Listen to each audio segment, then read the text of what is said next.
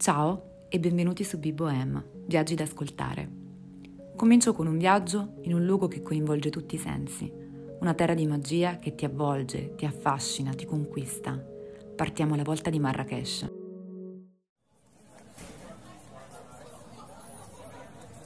Il viaggio in aereo per Marrakesh durerà quasi quattro ore. Non moltissime, eppure stiamo effettivamente cambiando continente. Non siamo soli, con noi c'è una coppia di amici ed è il nostro primo viaggio insieme.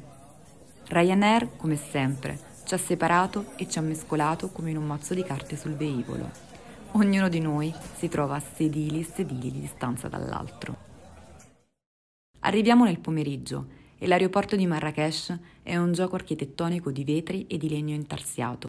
Recupero delle valigie veloce, dogana un po' meno. All'uscita ci aspetta la navetta del nostro Riyadh ci renderemo conto solo alla fine del viaggio che abbiamo speso inutilmente 75 euro.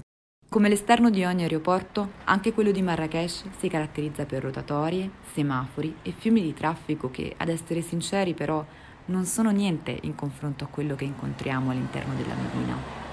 La navetta sfiora pedoni in una giungla di motorini impazziti, mentre il sole sta tramontando velocemente. Abbiamo una prenotazione all'Oriental Medina Riyadh, ma come ogni viaggiatore sprovveduto che si rispetti, non ci siamo informati sulla zona in cui questo si trova all'interno della Medina. Non è di certo una delle più belle zone del centro. È una zona particolarmente povera, ci sono persone che si riscaldano vicino al foro di fortuna e altri che mangiano per terra da vecchi legami. In più, a suggestionarci, c'è la jaleba, una tunica con un lungo cappuccio a punta che indossano molti uomini sulla strada la vediamo per la prima volta in vita nostra e ok, siamo abbastanza suggestionati, si capisce, vero? Ma in questo crocevia di stradine che si incrociano tra loro, spacciatori di hashish, voci di bambini e odori mai sentiti prima, si nasconde il nostro Riyadh, oasi di silenzio e di pace. La magia del Riyadh è proprio questa, essere nel centro della Medina ma lontano dal suo caos. Nel Riyadh il suono dell'acqua della piccola piscina al centro del cortile interno accompagna dolcemente una musica araba rilassante e pacata. L'odore del tè alla menta ti avvolge completamente insieme a quello degli incensi. A proposito del tè, in Marocco il tè è un po' come il caffè napoletano. Lo si usa per salutarsi, per chiacchierare e per dare il benvenuto. Dimenticate però le porcellane e l'argenteria. Il tè marocchino si serve in bicchieri di vetro spesso scompagnati, ma lo spettacolo vero e proprio è il modo in cui questo si serve.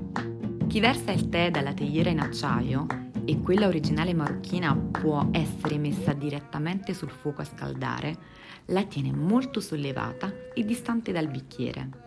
Il tè scorre dall'alto come se la teiera fosse una fontana. Posso assicurarvi che neanche una goccia di questo si perde. Questo gesto quotidiano per i locals sembra agli occhi di un turista una vera e propria cerimonia.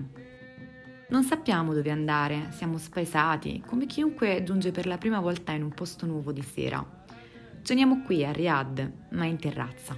Seppur questa si trovi sul tetto, non perde comunque la sua riservatezza e quel senso di intimità ed esclusività che caratterizza un Riyadh.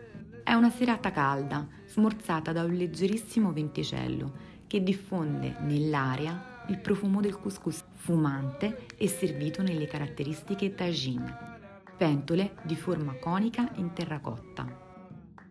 Accompagniamo il suo sapore speziato con un vino corposo come il medaillon.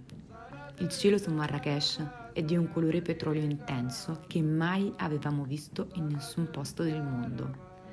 Forse ora comincio a capire davvero cosa sono le notti d'Oriente.